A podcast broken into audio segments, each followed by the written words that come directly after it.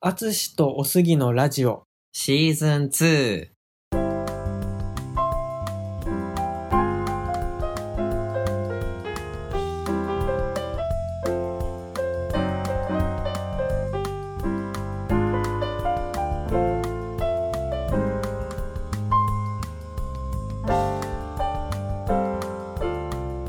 あつおすラジオでは、中学高校で同級生だった、ジャズピアニストのアツシとゲイサラリーマンのおすぎ30代男性2人がお互いの好きなことについてお話をするラジオです。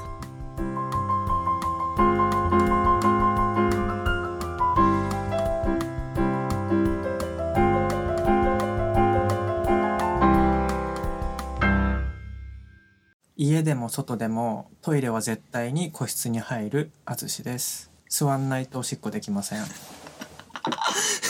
そうだったねそうでしたねや物理的にはできんだよ。うん、やりたくないんだもんねそう。最近ウォシュレットが欠かせなくなってきたおすぎです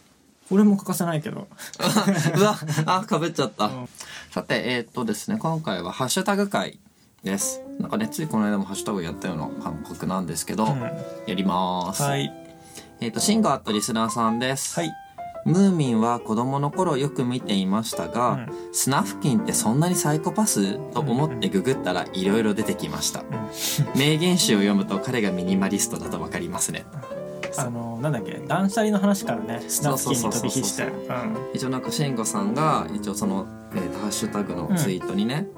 あのリンクを送ってくれたんだあそうそけうそどうそうそう心に刻めスナフキンの名言集、名場まとめサイトをね、うんいっやぱっいあてるよくれねたんだ、そうそううそうそうそうんなあんですのそよう自分がね見たのはそのアニメは見てなくて、ん本原作の方をね読んだんで、自分はそう持ってあそうだよね9だ冊から9冊しかないから実は、そうそうすると案外こうそのもともとねスナフキンっていうキャラクター自体はしてたけど、あれ意外とこいつみあたいれなちょっと怪しいなっていう感じはあって、あれ小説だよねそうですそうそうですだよねそそううでだすよねアニメあアニメじゃ漫画じゃない本人もそうちょっと挿絵描いてあそうそううん本人もして挿絵描いてトーベ・ヤンソンがあそそうなんだうでもそんなにあ多いわけじゃなくて、うん基本的にはそう小説です、で次はこちらえーネオさんこのオープニングエンディングだと初めて聞く人がどちらが淳かっこおすぎさんかわからないかもですねということということでね今ちょっとトイレの話題を出しましたけど今後こういうことをやっていこうかうんなとうん思ってます、うどうなんだろうねなんか声質はなんか多分明らかに違うだからどっちがおすぎでどっちが淳の声かが最初に分かれうばんあんまり聞きはやすいかなと思うけどね、エピソードの初回のこれはちょっと継続的にやっていこうかなと思ってます、はい、さて続いて、えー、寿司オンファイヤー寿司さんですうん、えービル・エヴァンスちゃんは坂道のアポロンで知った気がする作中で「Someday my prince will come」出てくるタイミングで好き京都抜きの努力値調整へ笑った太もも叩かれて育った淳くんが立派な M 男子に育ってて感動海外のお尻ペンペンフェチの人もこうやって育ったのかなっていううんうんなるほどこれは何の話からこう何の回だっけこれなんかなんか話題がめっちゃ飛んでるもんね。ビル・エヴァンなんでそスのが話したのとりあえずあれだよなんだっけあのジャズ知らない人でも知ってるジャズの人って誰みたいなのでビル・エヴァンスじゃないみよくたい名前出てなくる。そうそうそう、いったいったいった。しさんがね坂道のアップロードは漫画だよね。アニメ化したんだっけ、アニメ化なんかね、教室でもね、ドラマ化うん一瞬これでジャズ来るんじゃないかって一瞬話題になって、何も起きなかった。何も起きなかったんうだんわかんないそもそも見てないからあれなんだ俺もけど見てないんだけどジャ存ズジ在はャズは扱った作品なのかな高校生がうんなんかそれやる、あのやつだったと思う。なるほどピねアノとドラムが主人公。うへーんでも俺もね、読んでないんだよ。なんかちょっと調べてみようこれうん。そして京都抜きの努力値調整振ってないからいけないんだよね。あの 俺は その、努力値振ってないから。そうそうそう。でも一応京都には行けたかあら行そっうたそ行っうたそ行ったうそうそうそうそそううそうそうそうだよね努力値は振ってない乱数なんだよねあなるほどね乱数みたいな確定じゃ ないんだよ確定一発ではなくそうそうそう乱数乱数絡むちょっとなるほどねそうそうそうじゃああじゃあ次はいけないかもしれないんだねそうそうあそそうれ辛いね乱数一発みたいいなや大変そしてあと太ももを叩かれて育った淳がなんだっけピアノのレッスンの話だそうそうそうなんそかう叩かれて結構なんだっけなんか先生記と憶かはあねる両親になんか記ねね憶はある立派な M 男子に育ってて うんねありがたい両親に感謝両親に感謝マジマジ感謝うんうん次はこちらです。ベンティさんです。こちらこそ勝手に書いたので予想以上に喜んでいただけて嬉しい限りです。これからも楽しみにしています。アートワーそう、アートワークはベンディさんに書いていただいたので、まあね、ちょっとそのお礼をクね。エピソードにしたのでうん、なんか、ベンティさん最近なんかね、なんだっけな、なんか、何のハッシュタグでやってたか忘れた忘れちゃったんだけど、なんかその旦那さんとの、うんなんか一コマみたいな二コあマみはいはいたいはない感じなのをなんかツイッターでちょこちょこと上げててなんかほのぼのえとした、うん、ー漫画ってことそうそうそうそう、へーあでもすごいなんかね手書きのなんか落書きっぽい感じのテイスあなるほどトでやなるっほてどるんだけどなんかちょっとねいや癒やしって思ってるだろうなっていう感じだったよ。で続きまして、えー、とシンガーとリスナーさんです、えーアートワークベンティさん作なんですねもう本当に可愛いですこれアツオスベアとしてグッズ展開してほしいくらいですねなんかねできるらしいよ作れるなんのかそのマグカップにこのプリントとあかーなるほど T シャツにとかっていうのができるらしいんですけど、うんやりますそういうのできんだうんあとわかんない一応ベンティさんマグに一カップ応マグカップ、あじゃなくてもいいのかそうそうそうだから T シャツとかできるんじゃないだあーなからるまほあどつうん使うならベンティさんに一言断ってそうねメディさんに聞かなきゃだけうど、んうんうんうんやりうんます T シャツとかねうんうんそう T シャツ別そうにまあまあなんか気が向いたらやめうたんじゃん、うん全然オッケーオッケー次はこちらですどんどこ熱帯夜さんですポケモンバトル配信見ました缶中杯飲みつつポーカーフェイスで決勝バトルする淳さんと隣でクールに解説するお杉さんのコンビ感にグッときましたモスのすごく好みの見た目です皆さんがチパーが仕上がった暁には、えーチャンピオン防衛戦も面白そうです、ん配信したやつねそうだね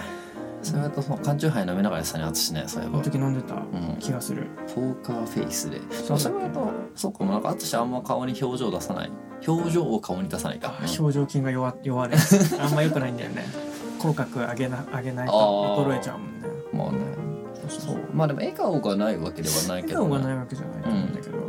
クールに解説するお杉さんのコンビ感コンビ感ですんだねなんかねなんかまたあるんでしょなんかねあどうなったわかんない合わないね一応日程は開けてる俺もけそどのつもりではどうなるかわかんないから言っていいのかわかんないあしそうだねそうだねそうそうまあでももしかしたらやるかもしれないやるかもしんないしみんなで集まるけどポケモンじゃないかもしれないからちょっとねまあちゃんとやるって決まったら何かしら告知がねしようと思うので楽しみにしていただけたらと思います、はい続いてラヘイタさん、うんえー第59回第51回拝聴あ、うん僕もちょろっと音楽をやっているのでとても身近な話題でしたセカンダリードミナントや2-5を知った時に衝撃を受けたことを思い出しましたアドリブかっこいいなぁと59回51回多多分それが分ジングルベル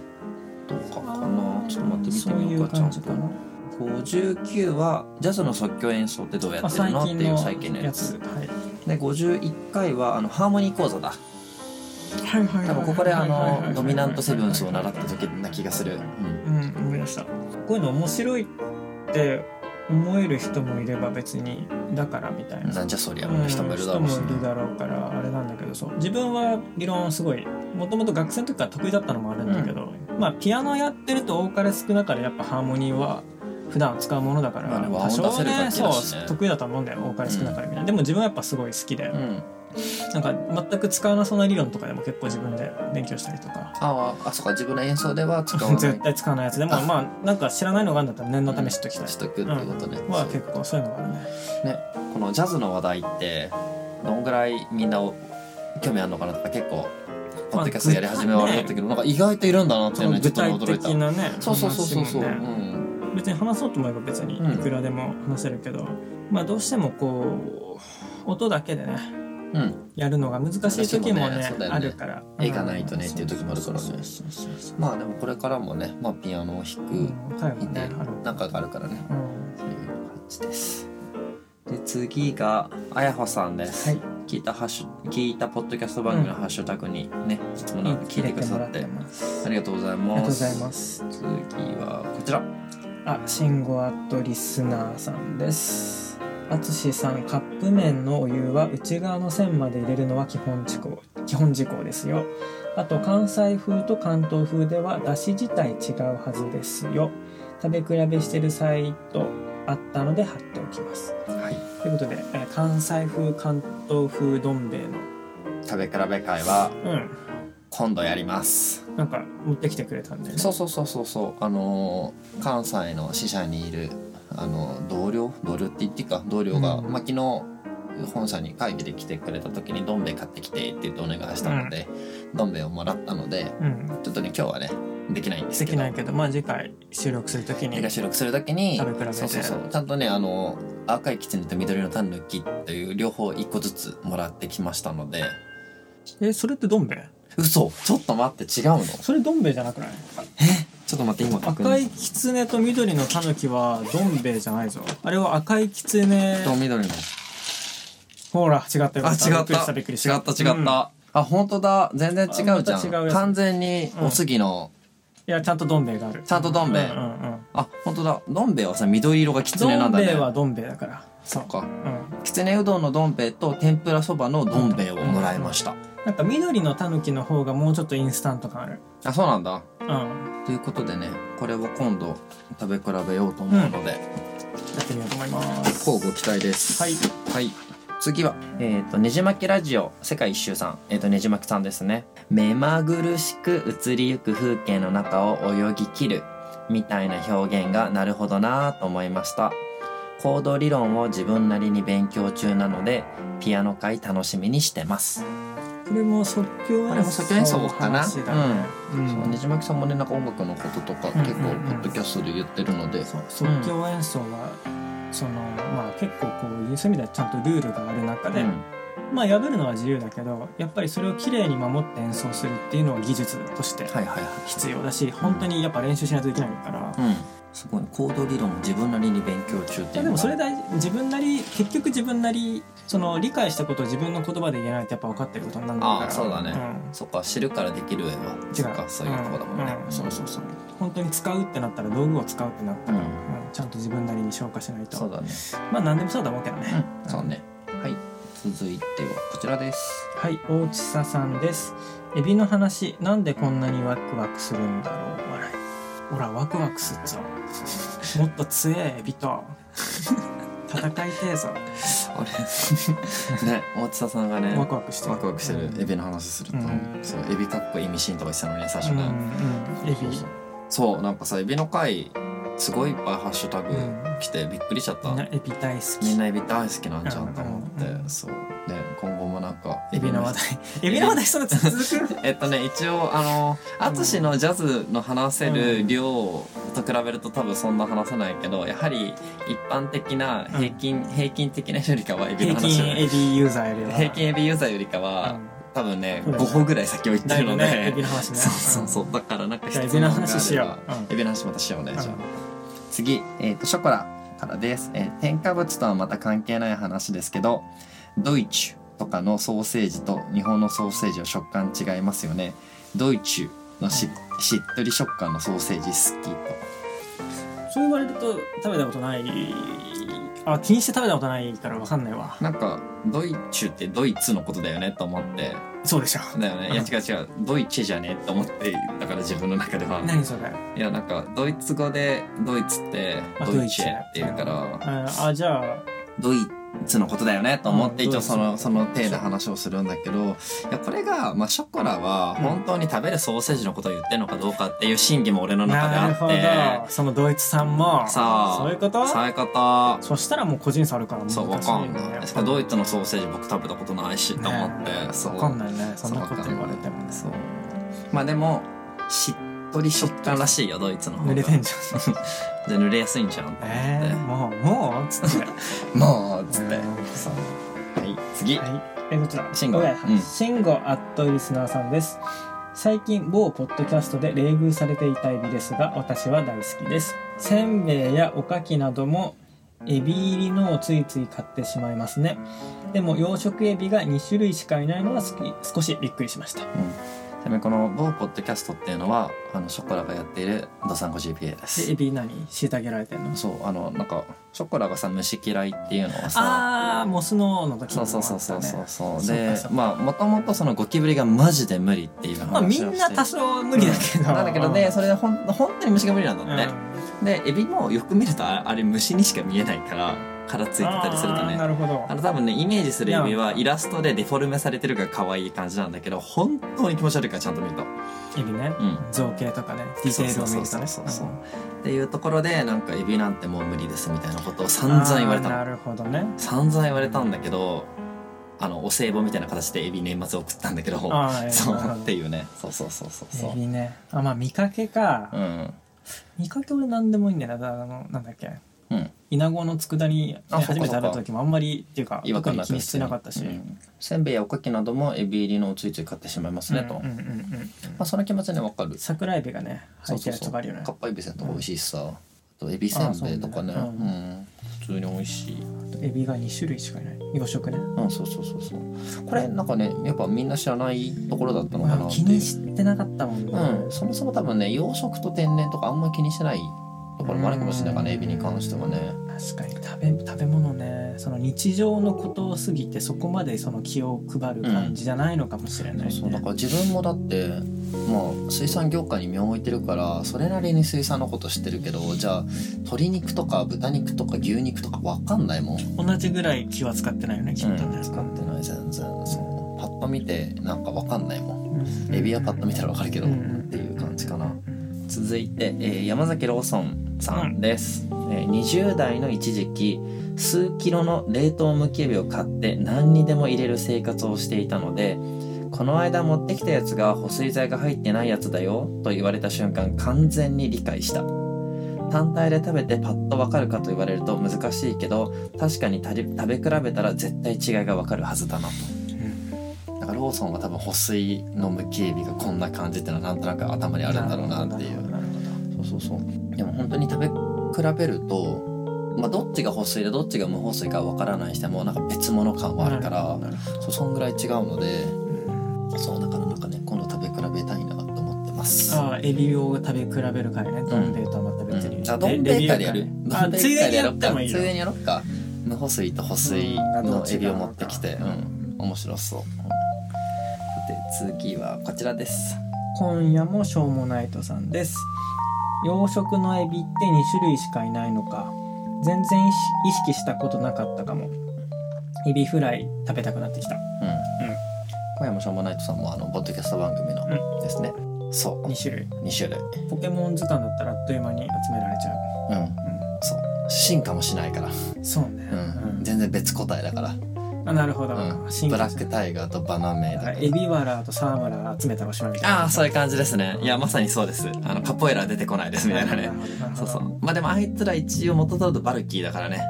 初代ではねあそうね1個ずつしか手ないんだから2周しないと2周しないといけないから友ね達が完成しそてうそれが友達と協力してないっていうなっちゃうからねそうそうそうそうエビフライか最近食べてないなエビフライ食べてる食べてないエビフライってさご飯進む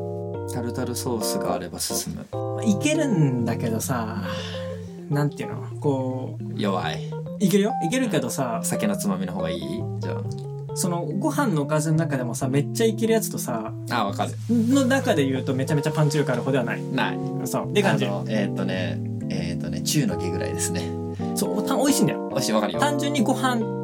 に対しての感じうんだけだけだけだけあのエビフライ一口でご飯いどれぐらいいけるかなんかっいていけるかっていううレベル感で言うと低い低い低いそんなにそうでないんだよ低ねい低い低いそうそう低いそうするとさその定食屋とか行った時に、うご飯おかわりしたいなとか、うん意外とご飯おかわりするじゃんうんするの時にその俺がご飯いっぱい食べるにはどうしたらいいかって考えた時に、う下に行きがちんなるほどねなるほどねプラスアルファでエキストラでついてんだったらいいうんあそういうことねだからハンバーグにエビフライ一本ついてますとかそういうレハベルンバーグでご飯がご飯の量が保証されてるでしょ なるほどね保証されてたらいいなるほどねだけどって感じそういう感じ好きだよ別に超好きだけどって感じあそうだからエビフライも結構いろいろ奥が深いのよじゃあエビフライ会もエビフライ感も取れるんいけるうんちゃんとじゃあその時はでその食べ比べ会はしたいねその食べ比べな会どん兵衛もそうだけど、うんその、うんじゃあ食べ比べはやっぱしよその理屈じゃなくてみうん実地で、うそうそうあそうの経験しないとそう,、花百分は一見にしあかそうそうずねそうそうっていう感じでねそうそうそうははい次はですねゲイのハタブさんです、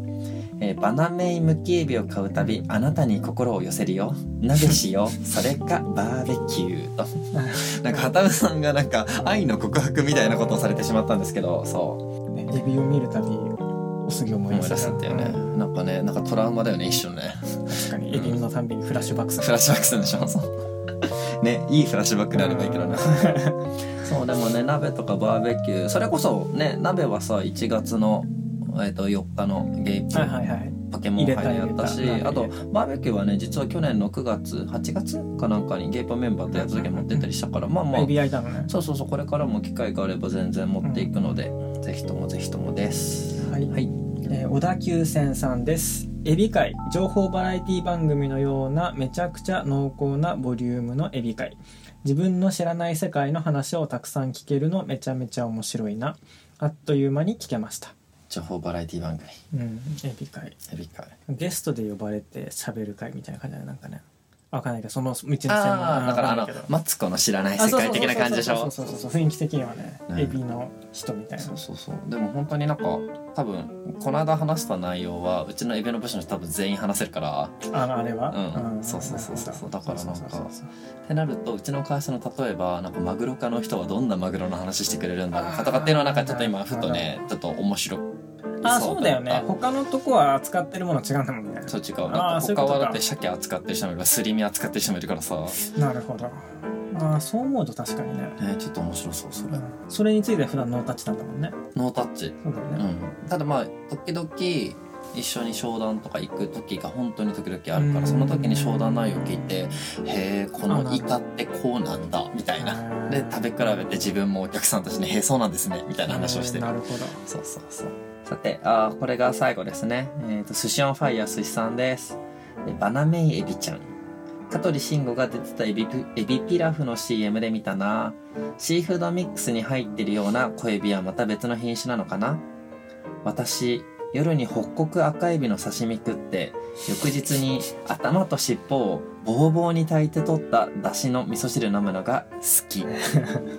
なるほそうねし香取知らない慎吾が出てたエビピラフ多分ね味の素だと思うのどあそうなんだそうそうそうそうそうちっちゃいエビが本当にそうエビなのかな前回のあのカップヌードルのあれもそうだけど、うんえーっとねこのシーフードミックス、まあ、量販店あスーパーとかに冷凍の中の小袋で入ってたりするんだけど、ちっちゃいあそこに入ってるエビは結構天然の小エビ天然エビのちっちゃいエビあちたまたまちっちゃいエビなんでで品種で言うといろいろあるんだけどホワイトエビとかピンクエビとかイエローエビとかキャットタイガーエビとかあー養殖じゃないんだカリカディエビとかなんか、あうるんだん、ってことが多い。うんうんでシェーラメックスはできるだけ単価を下げたいっていう思惑があるから結構安いエビが多くて、なんかねエビの形してればいいやみたいな感覚で使われることが多いあーなるほそうもちろんバナメイエビも使われてる時はあるんだけど多分バナメイエビそんなに使われてないと思どなるほどう、うん、であとここに出てきた北国赤エビうん知らんマジね北国赤エビっていう単語をエビ業界じゃない人から聞く聞けるんだってことにちょっと驚いたんだけうどんこれねいわゆるね甘エビのことです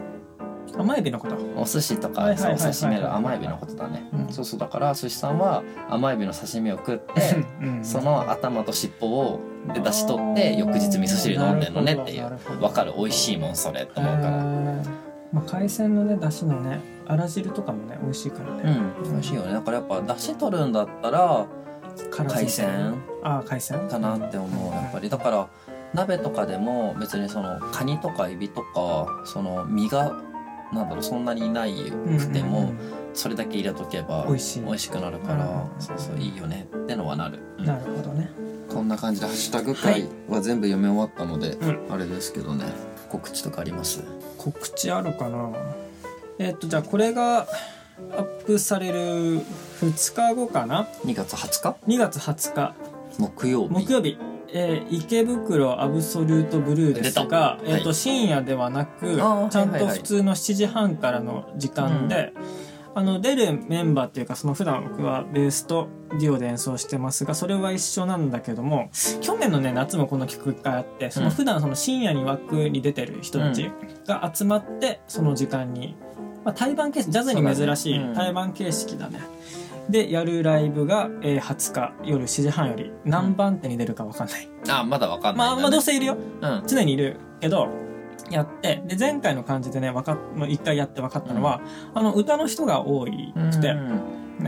で、あの、弾き語りの人とかも結構いて、その、そんなにジャズジャズしてない人も結構たくさんいるので、ある意味では、聞きやす、その人が変わる分、そうだねあの、聞きやすいは聞きやすいなって結構うん前回それで楽しくて、自分も見てる側として単純に楽しかったので、あじゃあ淳自身が演奏するのあももうするそんななんか、あえっともでちろ飛んび入りというかその、いや歌のところに俺も入るかもしれそうないね、だからうん前回もそう入ったからだからなんかどっちかというと長い時間すごいいっぱい演奏するというよりかはこまごまってそうそうそ感うじそなうんだそうねそうそうそうそうあ面白そうじゃんっていうのが、えーあります2月20日2月20木曜日日木曜日夜7時半か夜7時ら半より、アブソリュートブうんルー、まあ、その週だとあとはその2日後22日船橋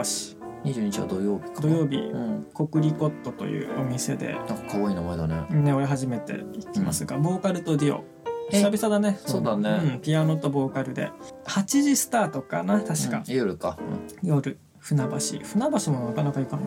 な、もとういう感じかな、まあ、あと強いて言うならその翌週25日に通常の「アブソリュートブルー」深あ深夜夜枠枠ね10時半からのどれか行けるかな僕もどれかしらは行くかもしれないのでまあそんな感じで「ハッシュタグ会」は終わりですかね、はいはいありがとうございありがまとうごしざいまたした。アツオスラジオではジャズピアニストのアツシとゲイサラリーマンのおすぎがお互いの好きなことについてお話をするラジオです。ご意見、ご感想、お便りを送っていただける方は、お便りフォーム、番組メールアドレス、Twitter ダイレクトメッセージ、もしくは、ハッシュタグのどれかからお願いいたします。メールアドレスやツイッターのアカウントなどは概要欄を参照してください。アツシとおすぎに聞いてみたいことも募集しています。番組 Twitter アカウントでは、番組情報についてつぶやいているので、ぜひフォローをお願いいたします。ハッシュタグ、アツオスラジオです。ご意見ご感想、お便りお待ちしております。